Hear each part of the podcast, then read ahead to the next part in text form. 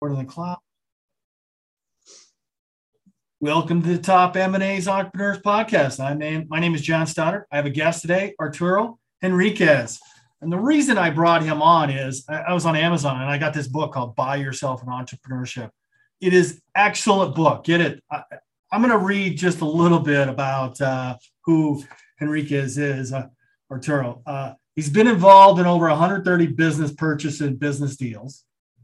He's bought restaurants, tequila company, consumer goods company, technology company, bars, nightclubs, pest control, fast food restaurants, real estate brokerages, and on and on and on. Like, and he's raised money from fans and families, from VCs, some investment banks like Merrill Lynch, uh, CVC Latin America, Citibank. He's done it all. He's uh, been involved in over 55 companies purchases uh, personally. So, welcome to the show. Thanks, John. Thank you. Happy to be here. Excited. Hey, I got to tell you, uh, I ordered this book from Amazon. It comes fast. I'm in the, uh, their program, so and I read it really uh, fast. I got to tell you, I love this. Um, from the very start of this, you talk about how like to outreach to people. I mean, this is nitty gritty stuff, like like the letter, sending out a letter, and you give the letter. And I got to tell you, I'll talk about this: how to get it opened you recommend buying black or dark envelopes so they think it's a personal letter. Yeah. I mean, that's great. Yeah, yeah. it's tactics. You- it's it's tactics, right? So what what what I try to do, and I mean, this is what I I've done in the past, right? So everything that's in the book and in the program, I've done personally, and I continue to do today. And it's it, it really is all about getting to the decision maker establishing rapport so that then you can start talking about buying a business. Yeah. How many do you send out a week or a month?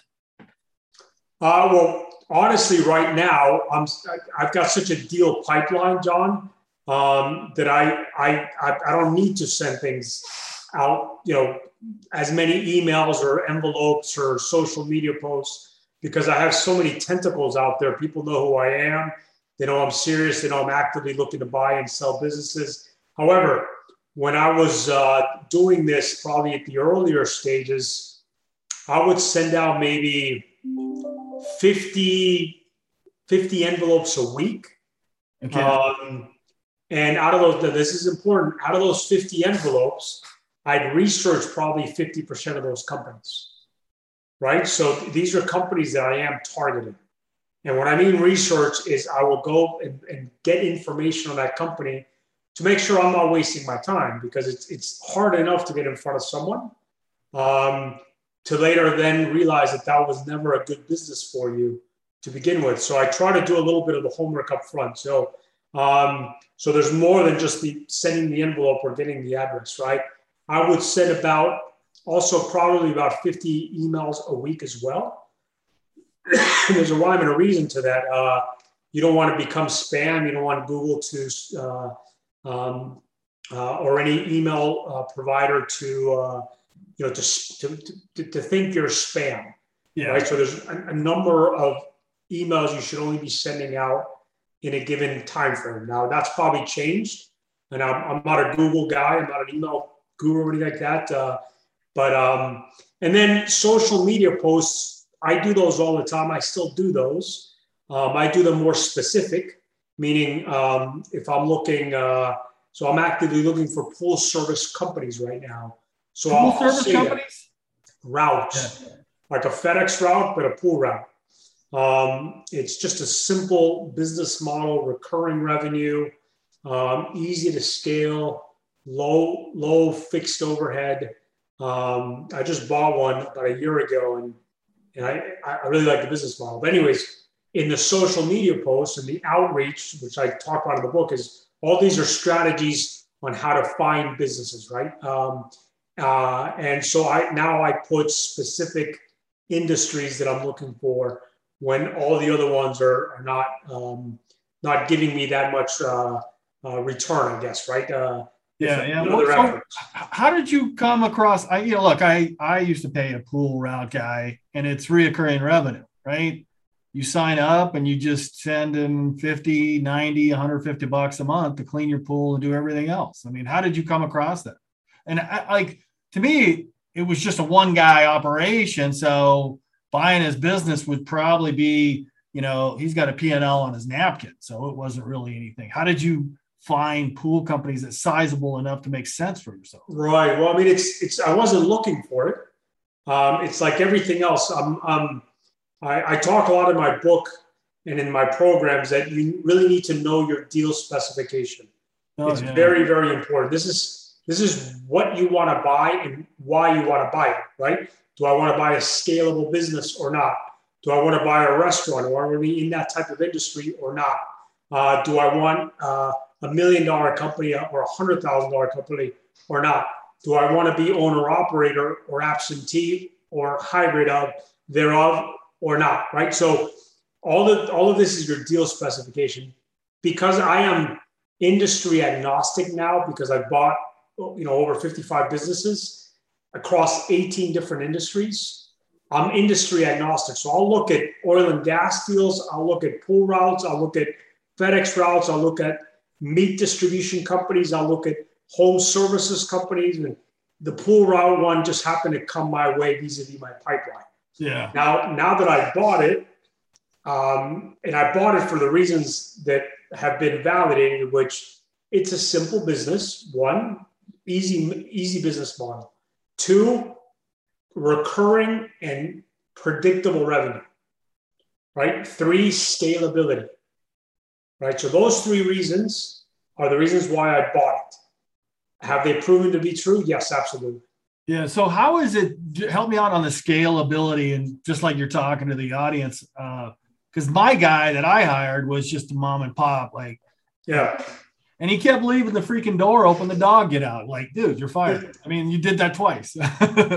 correct, correct. So not nine, I'd say 90%, 90, 95% of these pool pool operators are mom and pop. So they have they they they it's their job, right? So they they own a job. Um, uh, they own this business, but that's how you know that's they, that's how they get paid is based off, off of the, the profit. Um, they're not necessarily businessmen that look to scale. They don't know how to scale. They don't know how to hire. They don't know how to get financing to scale. Right? You, you get more businesses, you get more uh, clients, you get more residences, more pools. You need to get another truck. How do I buy another truck? How do I hire someone? How do I train them while still you know, managing and operating my business. So all of these things are very normal for the small business owner operator type. Um, um, and so that's why it's a very fragmented business. I bought a business or a route that was already established, that was not owner operator, that had more than one route. I don't want to give too much away, but it had multiple routes. So it had an infrastructure already. It had multiple vehicles. And so now I've got a, an ability to put processes in place, which is key to scaling. Key to scaling, making sure I have the right people, which is key to running any business, and scaling. Um, I, will manage the growth. They've got to, the people have to manage the company, the day to day operations. So if you don't have the right people in place, then the growth and the scalability is going to, you know, go by the wayside. So I, it was, it was scaled enough and now we're scaling it so where we can double it, um, hopefully in a year. Yeah, that's just uh, hey, there's a new house, here's a new address. Do the same thing you did at that last address. You know, the weird, weird thing about the pool stuff is just over the COVID stuff, our uh, chlorine went from like twenty dollars a case to it doubled in a very short period of time. Yeah, there's a there's a there's a there's a big shortage right now in the industry for industry specific reasons. So um, you know, it happens in, in industry sometimes, and it's happening in the pool industry. Chemicals are are scarce right now. You know, tablets, chlorine, uh, acid, whatnot. Um, it'll pass. It'll yeah. pass. So we're all going to go through lower margins for a couple of months or a period of time. It'll pass. So, what's your plan with this? I mean, keep it for a period of time, you grow it, and then flip it, or does it go in a portfolio? Yeah, well, I, I'm very clear on why I entered the business, right? I'm very clear on um, I want to buy this business because I want to. I want to. There's there's a lot of room for efficiency, for instance.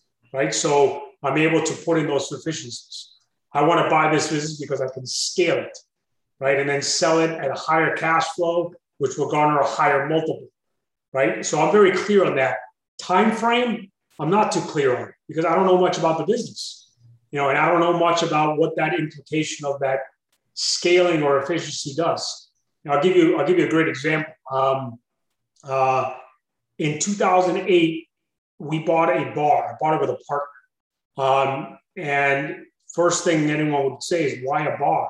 It's a nightclub. You know, that's that's the idiosyncrasies of that business. It's late night. It's alcohol. It's you know, it's rowdy behavior. It's you know, unless you want to be in that, most people don't, and I certainly don't, right? But I realized that the bar was, you know, it's been operating for nine years, stable clientele.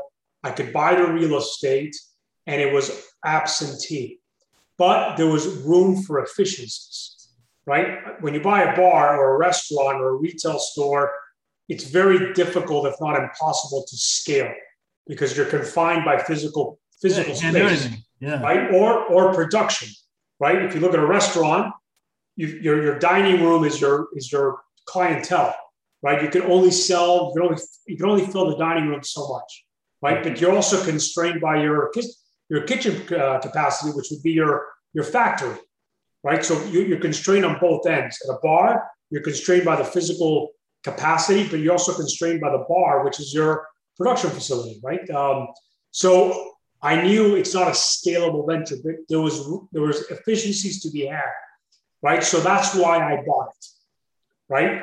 I, I we implemented those efficiencies. It was one of the best returns of my investments. Under seven months, all my money back on the business purchase. Wow. So from a financial standpoint, a home run.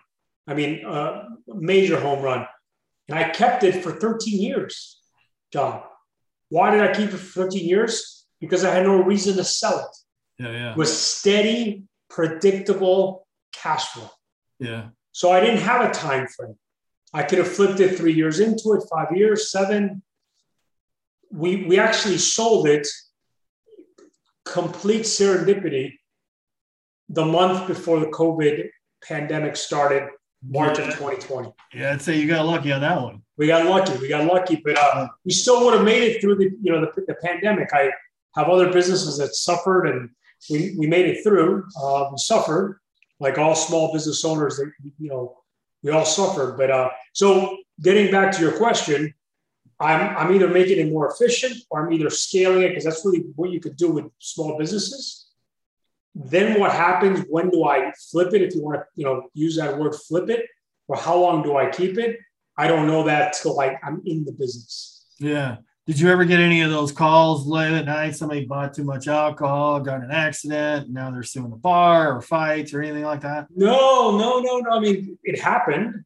It happened, but we had, you know, we, we had good management in place and a good process in place. Uh, so the people and the processes managed the problem. So in the case of a bar, the problems would be fighting, rowdiness, drunkenness. So in the case of the pool business, complaints, uh, lack of raw materials. The people and the processes should address any any problems. If you have good management, good good people with good skill sets, and more importantly, amazing work ethic, then that's what they're there for, right? To solve those problems, to address them.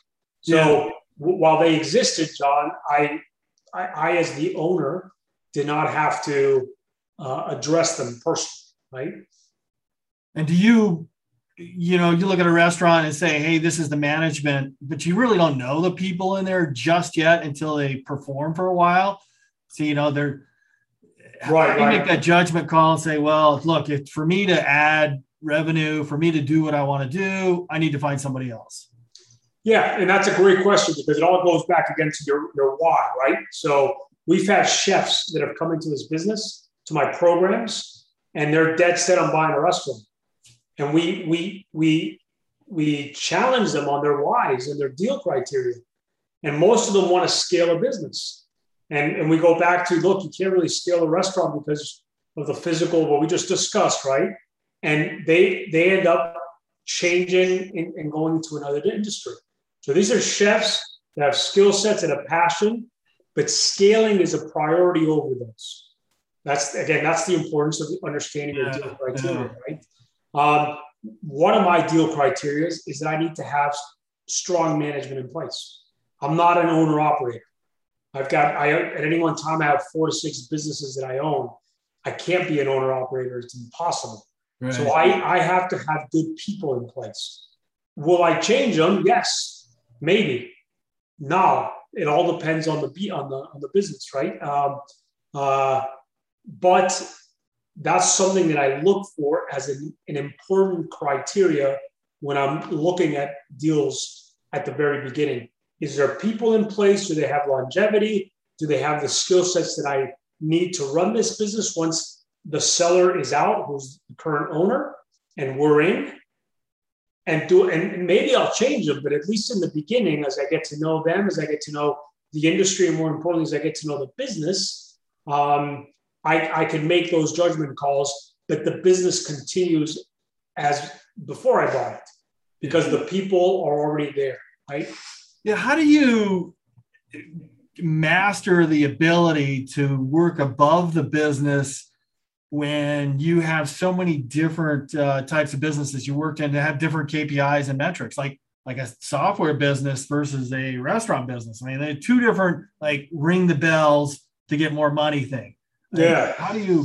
That's that's that's a great question. Um, and it really comes down to the three P's, right? People, processes, mm-hmm. the product. You must be a big fan of uh, Marcus Lemonis because that's a yeah. I know. I know he talks about it a lot. I, I used to watch his program, but it's true. I mean, everybody talks about this, right? So if you have, we know that the product or service is already good because you're looking at a cash flowing, a profitable business to begin with. So the market has already accepted that product and service. So you can kind of check that. Can you make it better? Absolutely. But it's already been accepted, right? So the product is product or service, that's one of the P's, is always good if you're buying a profitable business, right? So then it comes down to people and processes. I'm very good at processes and I'm very good at people. I just, I, I after so many years doing this, and before I was an entrepreneur, you know, you you, you got to be good at these things to make it, uh, um, you know, to be successful, right? At, at being an entrepreneur. Um, let me let me ask you that real quick. Do you, when you buy a restaurant, you just jump in and go, "Hey, what are the metrics for the restaurant business? Like, do I wa- go watch Bar Rescue? You know, like a thousand times?" I I know I I learn on it. So whenever I buy a business, normally during the first call it one to three months, I'm in the business. I'm going to be going to that business on a daily basis or almost every day um, for many hours because I need to understand the, the pulse of that business. What, what, what makes that business tick, right? I have to because the only way to manage or supervise remotely as an absentee or semi-absentee owner is to understand the pulse of the business, right? So if I buy a restaurant I need to know that on a Wednesday between 12 and 1, we normally get maybe $3,000 in sales, which equates to about 100 tickets. So if I look at the app and I see that we're at 2,000, I'm going to call the manager and say, what's going on? So I'll have, I'll have that already, that I guess KPI already ingrained into my mind, right? That there's something there. I'll also see the labor. And I know from owning seven restaurants and bars that above a certain percentage point of the day's sales, your labor is too high. I'll call the manager, get rid of some of these people because they're hourly. When I start seeing those KPIs, but I need to already understand those KPIs, right? And during the first three months, that's when I learn the intricacies of the business. That's that's how I've been in 18 different industries. Think about that.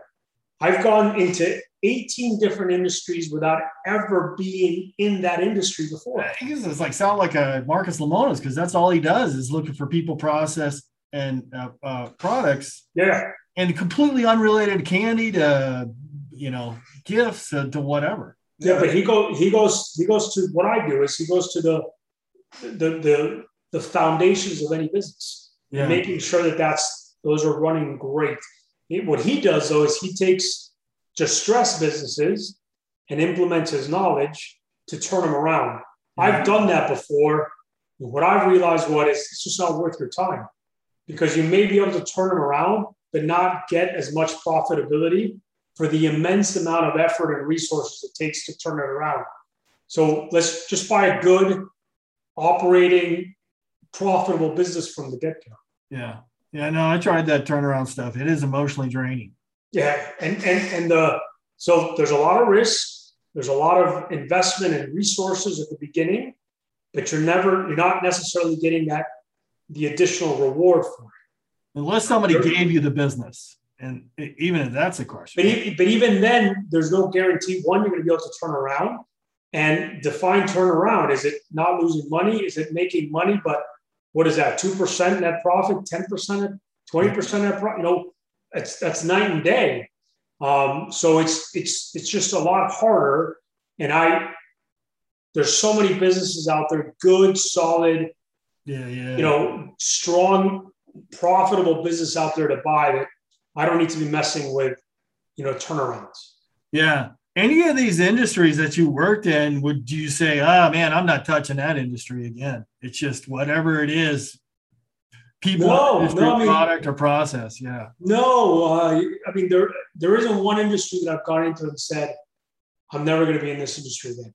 That's never happened. Um, some industries are harder than others. Yeah. Some industries have, but but it's, it's kind of a trade off, right? Like like the restaurant industry, it has a lot of turnover, right? And so if you have the right management and the process in place to address that risk or that that you know that that I you know that in, intricacy of that industry, then it shouldn't be a headache. It's just part of the industry, right? Um, so in the pool side, it's it's you don't know what you don't know. In other words, um, clients usually don't change pool companies unless you really screw up, right? And so you got to screw up four or five times before you're like leave the door open and your dog gets out. Yes. Right. And so when I when I see that, you you a client usually doesn't call you to tell you things are good. They just forget about their pool because it's being addressed. You're doing your job. Yeah. They don't worry about it. So they're not calling you. The only time they call you is because there's a problem. Either their equipment doesn't work or, or you did you didn't do a good job in on the cleaning side, right? Um, so from a, an owner standpoint, I don't see those five strikes, so to speak, until until I, you lose a client, right? So how do I, as an owner now, again, it's the intricacy of this industry. How do I, as an owner, start getting alerted at the red flags or making sure the managers are addressing them in time so that we don't get to the fourth, fifth one where they're like, all right, that's it, too many strikes. Yeah. Right. And so that's that that's all about training and people and processes. Yeah. How do you? I got to tell you, the you're probably lucky you got out of COVID because bringing on finding people to work with. I had a buddy that got out of college and we went to college together and he got out and he went to a training program for a restaurant, one of those choice fresh restaurants. He said, man, I get like daily people walk up and we turn off piece bag. Hey man, I can't show up. I got to go to a concert. it's a turnover. He just hated that. Yeah. Yeah. It's, uh, it's, it's been, it's been a challenge. It's, uh, I mean, I don't think, I don't think, you know, with, with the stimulus checks and the unemployment benefits that have been out there over the past year and, and change, um, it has definitely been hard for small business to find good personnel. I mean, it has been. That's just doesn't matter whether you're in the restaurant industry or the pool industry or the uh, fabrication industry or the trucking industry. It, it's hard to compete because small business, by definition, they they they employ um, people that get paid usually less, right? Small businesses don't pay two hundred fifty thousand dollars salaries; they pay fifteen dollars an hour. Yeah. Right, and those are the people that that you know said, you know, I'd rather stay home because unemployment is is is as good or just as good without me doing anything, right?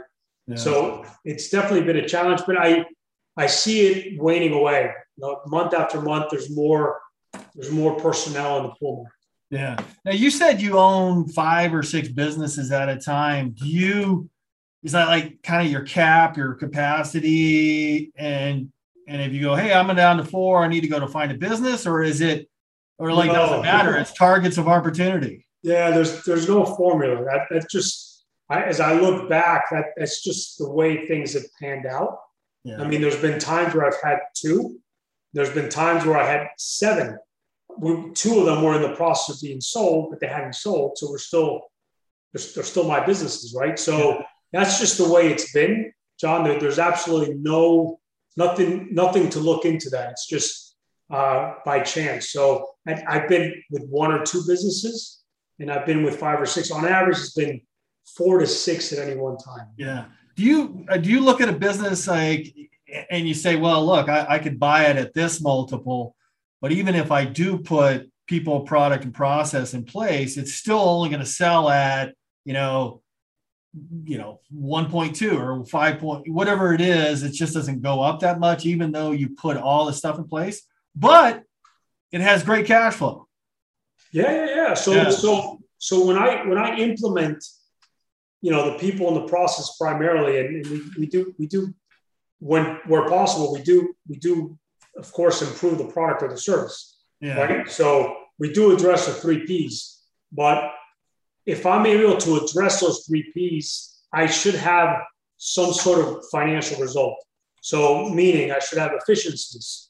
And if I have efficiencies, that means I'm going to have a better cash flow. And if I have better cash flow, even, I, even if I sell at the same multiple that I bought it at, I'm selling it at a higher price than I bought it And in the meantime, I'm getting an annuity, a cash flow. Yeah.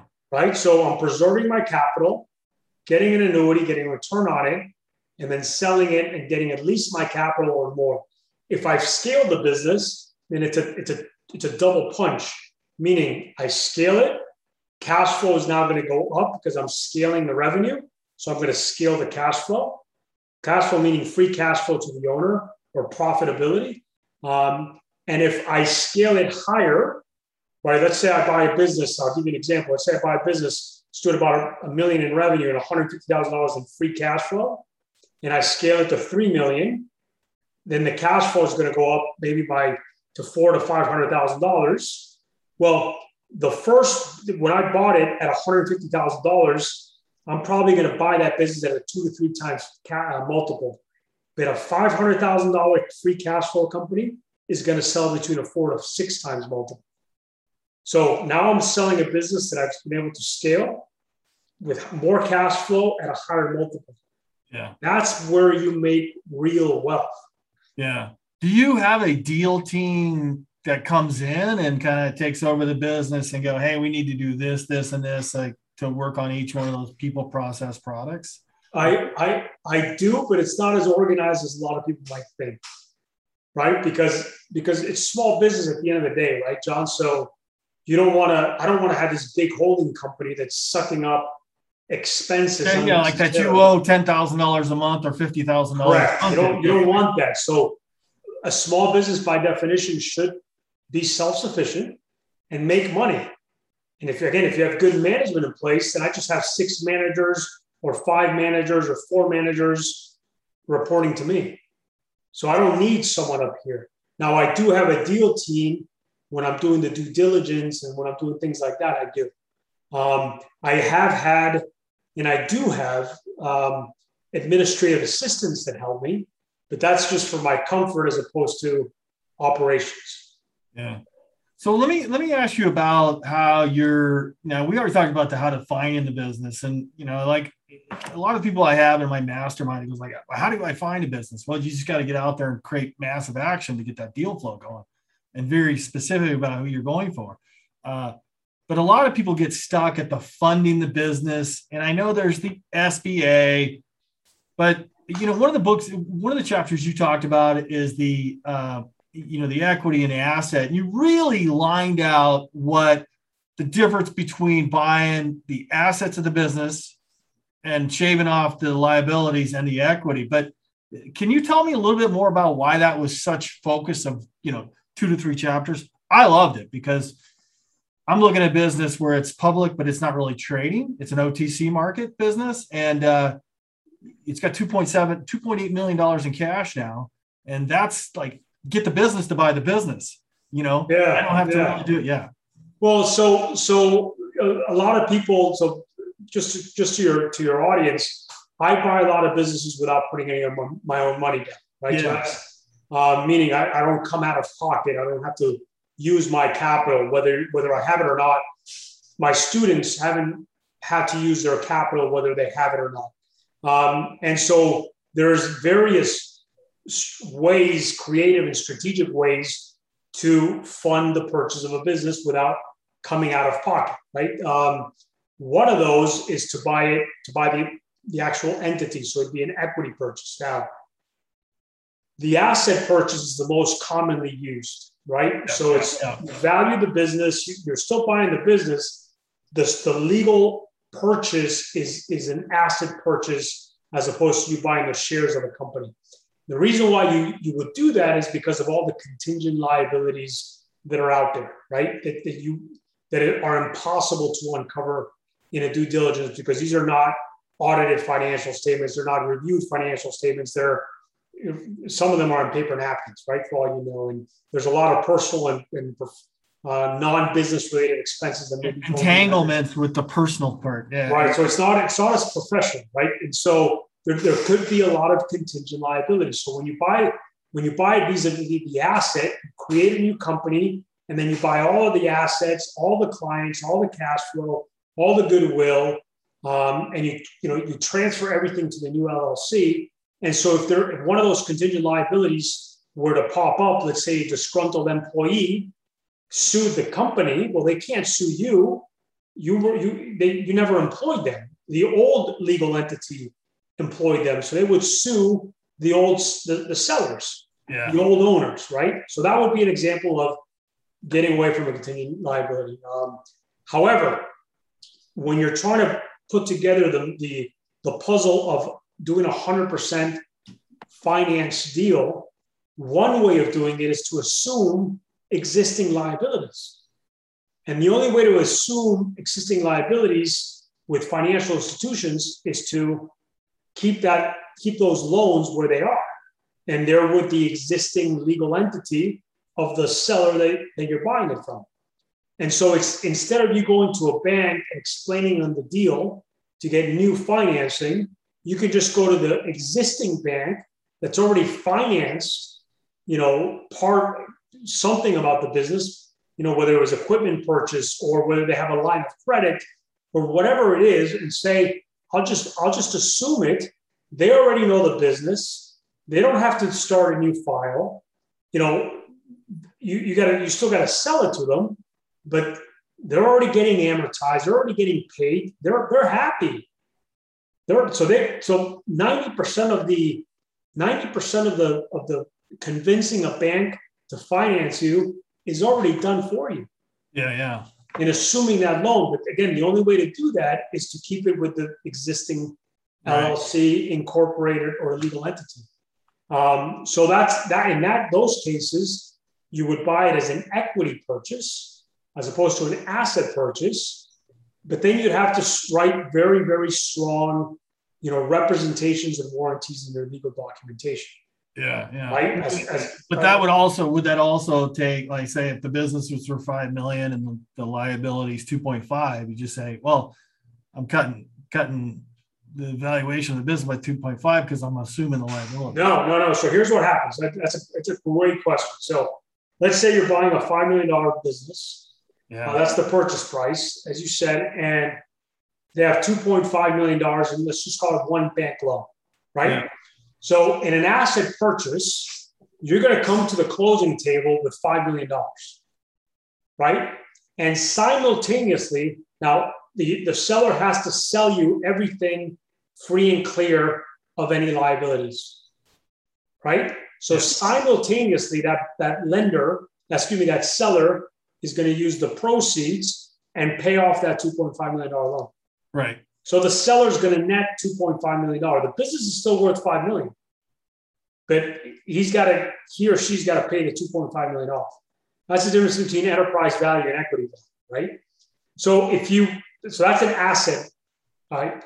If well, let me, let me, yeah. So if I, if, but if you said, hey, I'm going to, I'm going to purchase the assets and assume your liabilities. I'm going to go to the bank and renegotiate it as me as the principal. But I'm only going to buy it for 2.5 because I'm assuming your liabilities. No, you're still buying it for five. Oh, you're still buying it for but, but the business, the business is um, uh, you assume 2.5 million dollars of, of a loan. Think, think about it from let's, let's go back to the asset, right? So yeah. five million dollar purchase, uh, you've got to come up with five million dollars, right?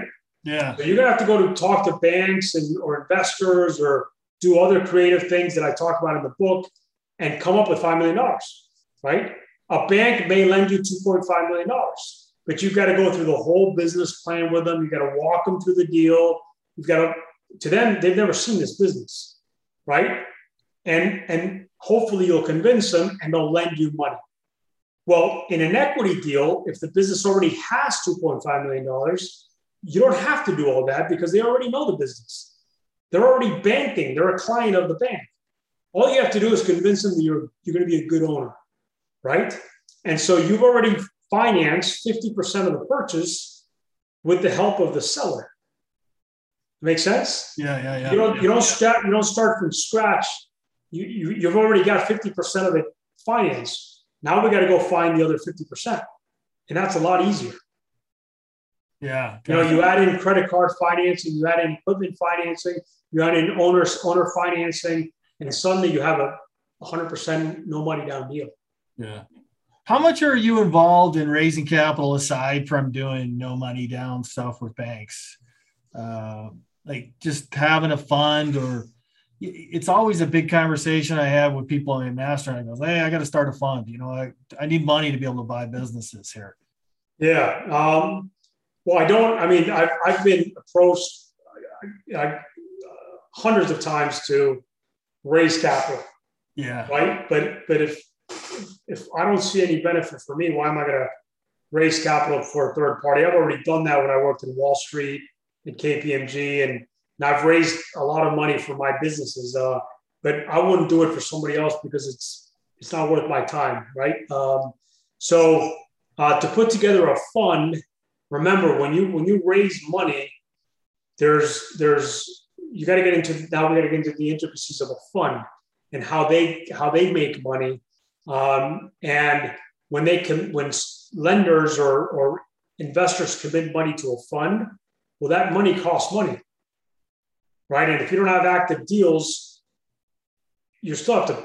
It's still costing you money to have those funds, whether they're deposited in a bank account or committed. There's no there's no point in that. I can raise money for a business purchase all day long, so I don't need to have a fund um, for my for my deals.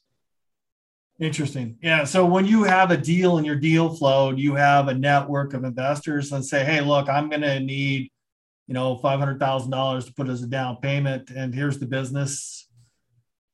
Is that what this yeah. like? Yeah. Yeah. I mean, so uh, yes, I have a strong Rolodex. Fortunately, I've made people money, a lot of money, um, and and yes, I've, I've I, I, I call, you know, my friends, family, and fools, right? Uh, yes, they're not fools anymore because they've made a lot of money. So, uh, no, I, I have accredited investors. I have angel investors. I have VCs. And more importantly, I have lending institutions. That's, you know, the majority of the money we raise to buy a small business comes from debt, not equity. Yeah. Equity is the most expensive type of financing. So if I can get a bank, I'm always going to get a bank. I can get a financial institution, I'm always going to get a financial institution. Yeah. What kind of debt to cash flow ratio do you look for in a company uh, to cover it, to, to cover uh, financing? Yeah, there's no there's no black and white. We have a formula. Um, if you came into the program, we give you this financial spreadsheet where it's kind of plug and play, where you have the cash flow, you bring you put in the debt that you're raising, and you make sure that after you service that debt, there's still a an acceptable uh, rate of return in terms of cash flow for you. Yeah. Right. And only you can make that decision whether that's good or not. So, but there is no debt to cash flow ratio because every I, uh, deal is very different. I, I put something together for a friend and I sent it off, which was kind of timely because the business he had Target already put an LOI on had two bad quarters. So uh, he had approved for SBA, and they said no, we're out. Like because it just because they hit a fifty percent decrease, and they lost money the last two. Yeah, well, I mean that's so when my when in my program I have students that come in and they you know they got these starry eyes because now they're they want they want to become instant millionaires, right? And these are people that have never owned a business um, and are buying a business for the first time. They have very little capital, um, and now they want to buy a multi-million dollar business. And this is what I tell them because what, what I what, we what we do is we do what's called a leverage buyout. It's been done for 40, 50 years, right? The 80s was the, the height of the LBOs with Michael Milken and Ivan Boesky and Ron Perelman and Ted Turner and all these guys. The leverage buyout. That's so if you, if you don't want to put any money down, then you're going to have a lot of debt. So your business is going to be leveraged. By definition, that's what a leverage buyout is, right? So what I tell these guys that have these starry eyes and suddenly want to become multimillionaires, I ask them, I say, look, if you bought a $5 million business and you brought in $5 million worth of debt, and that business, for whatever reason, went under COVID, uh, bad management, um, Hurricane Harvey, whatever, you know, whatever happened, you know, a regulation that destroyed that industry, you know, oil plummeted, what, whatever was the catalyst, can your lifestyle and your life sustain a $5 million blow? Can it? Because if not, then you can't buy that business because that's the downside of taking on that debt. You're going to be personally uh, guaranteeing that debt. So I know you're starry eyed, but you've got to understand the consequences. If after I tell you this and you understand the consequences and you still want to go forward with you, the all power to you, right? I'm not, I don't want to dissuade you. I just want to open up your eyes.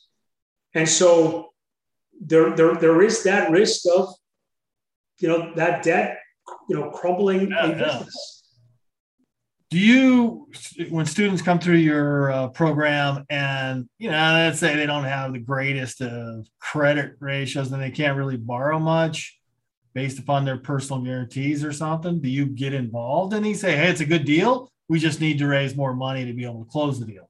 Well here's the thing. The the financial institutions are looking at the at the cash flow at the business as the as they're analyzing the credit yeah. Right? You're just an extra extra layer of insurance policy.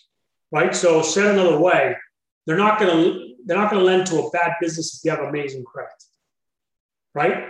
So they're only gonna lend to a good business. Now, your credit is just an insurance policy. Right. So it's not that difficult to buy or to get approved with not stellar credit. That's that's a myth out there because again, the the Unlike buying a home where the home is the collateral and your credit is important because the home can't pay for the credit, it doesn't produce income, right? So it can only pay for it if you for if you're paying the bill, right? Right. In the case of a business, they're looking for the business cash flow to pay to amortize and service the debt. So so long as the business is making money, that it's making money before they have to foreclose, it is producing income. Yeah. It is servicing debt. Any of your students like just taking off, like, oh my God, this is a eye opener to a new dimension. Yeah. So it's yeah. like 10 businesses or something like yeah. that. Yeah. I've, I've had a couple, um, and again, I've had, John, I've had students from all walks of life. I've had bartenders, waiters, plumbers, current business owners, millionaires, retirees, internationals, nationals, um, 20 year olds, 70 year olds, uh, men, women. Um, I've had, I've had everything that's come through. And yes, I've had students that get it, it clicks, and they're smart, they're disciplined, and, and, and they reinvest the money that they're making on one business on a second one and a third one. Yeah. I, I had one student that in a period of three years bought, in a period of two years, bought five businesses in different countries. What? Yeah. You know, I'm like, I haven't done that. You know, uh, uh, so so all power to them. Yeah. Yeah. Hey, you you talked about buying a football or soccer company uh, or uh, tournaments or something like that. Did you? What was that story on that. Yeah, it was it was more transaction based. So it was putting uh, together. Um, uh, so in the soccer world, I don't know if you're a soccer fan, John, but uh, they have these um, these uh, these times during the year which are called FIFA dates, right, where all the clubs, the leagues stop, and everyone goes back to their national teams, right? So all the Spanish players go back to Spain, all the United Americans go back to the United States, all the Mexicans go back to Mexico, et cetera, et cetera, and they play for the national team, right? Yeah, yeah. So yeah. during during that time, the clubs, so the the all the clubs that play in the MLS here in the United States or in the Liga in Spain or in uh, in the English Premier in England, well, those clubs, what do they do? You know, all, the, all the players that do not go to the, their national selections, well, they have friendly matches, right? So they establish friends. So this company puts together friendly matches between rivals um, or or teams from other leagues, like a team in the Argentinian league playing a team in the Mexican league, right? Which we never see or almost never see and and that's what they did. And it's just you know if, if it was a good game and you had good you know turnout, you, you have a very positive uh, financial return. Yeah. I, I think a lot of this comes back to your ability to read people, like getting into business with somebody or buying their business is being able to read them. I mean, what, what do you attribute your skill of being able to say, Hey, I know that guy's I'm looking into his eyes and I can read him. He says he's unethical, even though, you know, I'm just making a, a wild blanket statement, but say, hey, he's unethical or he's not going to show up on time. But what do you attribute that to? No, just John. I think it's experience, right? Um, I've been I've been working and I've been an entrepreneur for 25 plus years. I've for my own businesses, businesses that I've bought, I've had over you know, thousands of employees now. But I've also managed a lot of employees when I was in the corporate world. And so after being through so many industries and so many layers and so many different hats, you know, you just get a knack of understanding people, you know. Uh, um, and I'll tell you something, buying a business, and this, this is important for your audience to understand, is the techniques, the tactics, you know, the valuations, the, the financial structure, the multiples, the legal documentation, the due diligence that's about 20, 25% of the deal. Yeah. That's actually easy. It's the psychology, the art of the deal as, as we come to know it. That's that's where the you know the real bread and butter is, right? Knowing how to read people, knowing the psychology. Why does someone sell? You know, how do I position myself so that me knowing why they're selling makes me the better buyer? the better prospect. Yeah, yeah. How, how do you do that? And it's understanding, it's understanding the psychology, it's asking the right questions, it's positioning yourself, and that's got nothing to do with tactics. It's got everything, you know, uh, business tactics. It's got everything to do with art and psychology, right? Yeah, you know, you actually talked about that in the book. Like you have three to five pages based upon what happens in the first meeting, second, and third yeah. And you're very descriptive about that too, because and it works. Like like I had a meeting with a guy today, my first meeting, and we didn't talk about any numbers, anything else. I'm just trying to figure out why you've been thinking about selling. You know, what are you going to do? What do you like to do? And then I saw something in the back in the background and I could tell it was a Corvette thing. And I started asking about the Corvette stuff and he opened up about up about that for five to oh, I'd like to go on Pacific Highway 101 riding with my wife. Like, oh, very cool. Do you have a 2020 Corvette or something? The new one? Yeah, we just bought the mid-engine one. It was love it. So fast. Like, yeah. Yeah. So what you were doing is you were st- you're establishing rapport. And rapport leads to trust. And trust leads to, hey, I could sell to this guy. Yeah. Right. And at the same time, in parallel, you've already planted the seed in his mind that he can sell. And so that retirement plan, that exit strategy is already playing in his mind. And subconsciously, the two are working for your benefit. Uh, so it's like uh, like if me doing this is helping him create, put all the puzzles together, so we can go riding in this Corvette on Pacific Highway 101. Correct. Correct. Yeah. Correct. Absolutely. And that, that's the part that you know, a lot of people say, Arturo, you know, this got to be easy for you because you bought 55 plus businesses. I'm like, every time I go to a new seller, the last thing I tell them is that I've that I bought 55 businesses. That gets me nowhere. Yeah. I need to establish rapport. I need to be humble. I need to be, I need to listen to him. I need to ask or her, I need to ask the right questions. I have to get him to trust me. I have to establish that rapport, John, that you did with this gentleman. Me giving them all my accolades or what I've done, that doesn't establish rapport. That might yeah, be yeah, like, okay, you're bragging, great. Yeah, or what are you gonna do? Like, oh, God, I'm dealing with someone that's going to take advantage of me. Yeah, chainsaw you know, and just uh, get rid of my people and cut costs. Correct. Like, yeah. Correct. Correct. So, so again, and that's understanding the psychology of, of the situation, right? Um, and I, I have to do that every single time, and happy to do it because I do want a win-win scenario. I do want them, you know, the, the business owner, the seller, to feel good about the deal because I they're gonna they're gonna help me in the structure and they're going to ultimately, most likely to not, going to be a, uh, a creditor if I get owner financing. So it behooves me to have a great rapport with them any way you look at it. Yeah. Genuinely. Yeah. How often uh, do you buy businesses out of town and you go visit them on the second meeting or third meeting? How, how often is that? Not, not much. Uh, I, uh, I've had a lot of students do that and it works fine. I just haven't found the need to do that. Um, I've looked, um, and then it, I'm, you know, I'm comparing buying a business 2,000 miles away, which I like, but then I also have a good deal here, you know, 20 minutes away. Why make it harder? Why, so I always why, kinda, just add, that just added risk to the business. Yeah. So yeah. why, you know, you know, all things, you know, all things, you know, kind of you know, stable, this this deal over here is going to be harder to manage than this.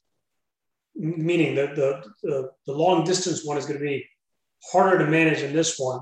And if they're pretty similar, I'm just adding a, an additional layer of risk unnecessarily. Now, if it's if it's a better multiple and it's a better cash flow and there's more to that deal, but it's always been, John, with my pipeline of deals that have come through, I always have good deals locally. And so I, I have defaulted locally by chance. But I, I have looked many times in, in, in the New England area, in New York, Connecticut, Massachusetts. I've looked in California. I've looked in Arizona. I've looked outside of the, uh, the Houston area where I live, um, in Dallas and San Antonio and Austin. Um, but I always come back in Florida. I've, I've flown a couple of times to Florida. Almost bought a business out there, a car uh, transport business, um, but always fell back to a good deal here. Yeah. And so you don't mind capital intensive businesses, kind of like a car transport business or the oil business. Jesus, yeah. No, no, no. I I um I haven't found an industry yet that I'm that I've that I've said this is not a good industry. Right? Um, I haven't bought a business in every industry, obviously. I bought business in 18 industries, but I've yet to find an industry that I don't like. Yeah. I think it's too difficult or too complex. Highly regulated or anything like that? Yeah, I'm, I'm sure there are. I just haven't, you know, I haven't I haven't seen it. I haven't discarded anything because the industry by nature has um, is, it's more it's, it's, difficult or complex. Yeah. Well, Arturo, I got to tell you, man, uh, an hour goes by. I, I, I love these conversations and I appreciate the time you spend with me. So I just want to tell my audience about this book. Uh, I reached out to Arturo and he said, What book? He's got a couple. And I asked him what book you should buy. And he recommended this one and uh, buy yourself an entrepreneurship and I, am a freaking a premier user on Amazon, especially in M&A books. So I loved it. And uh, I want to thank you for spending time with me. Thank you, John. Appreciate it. All right. And that's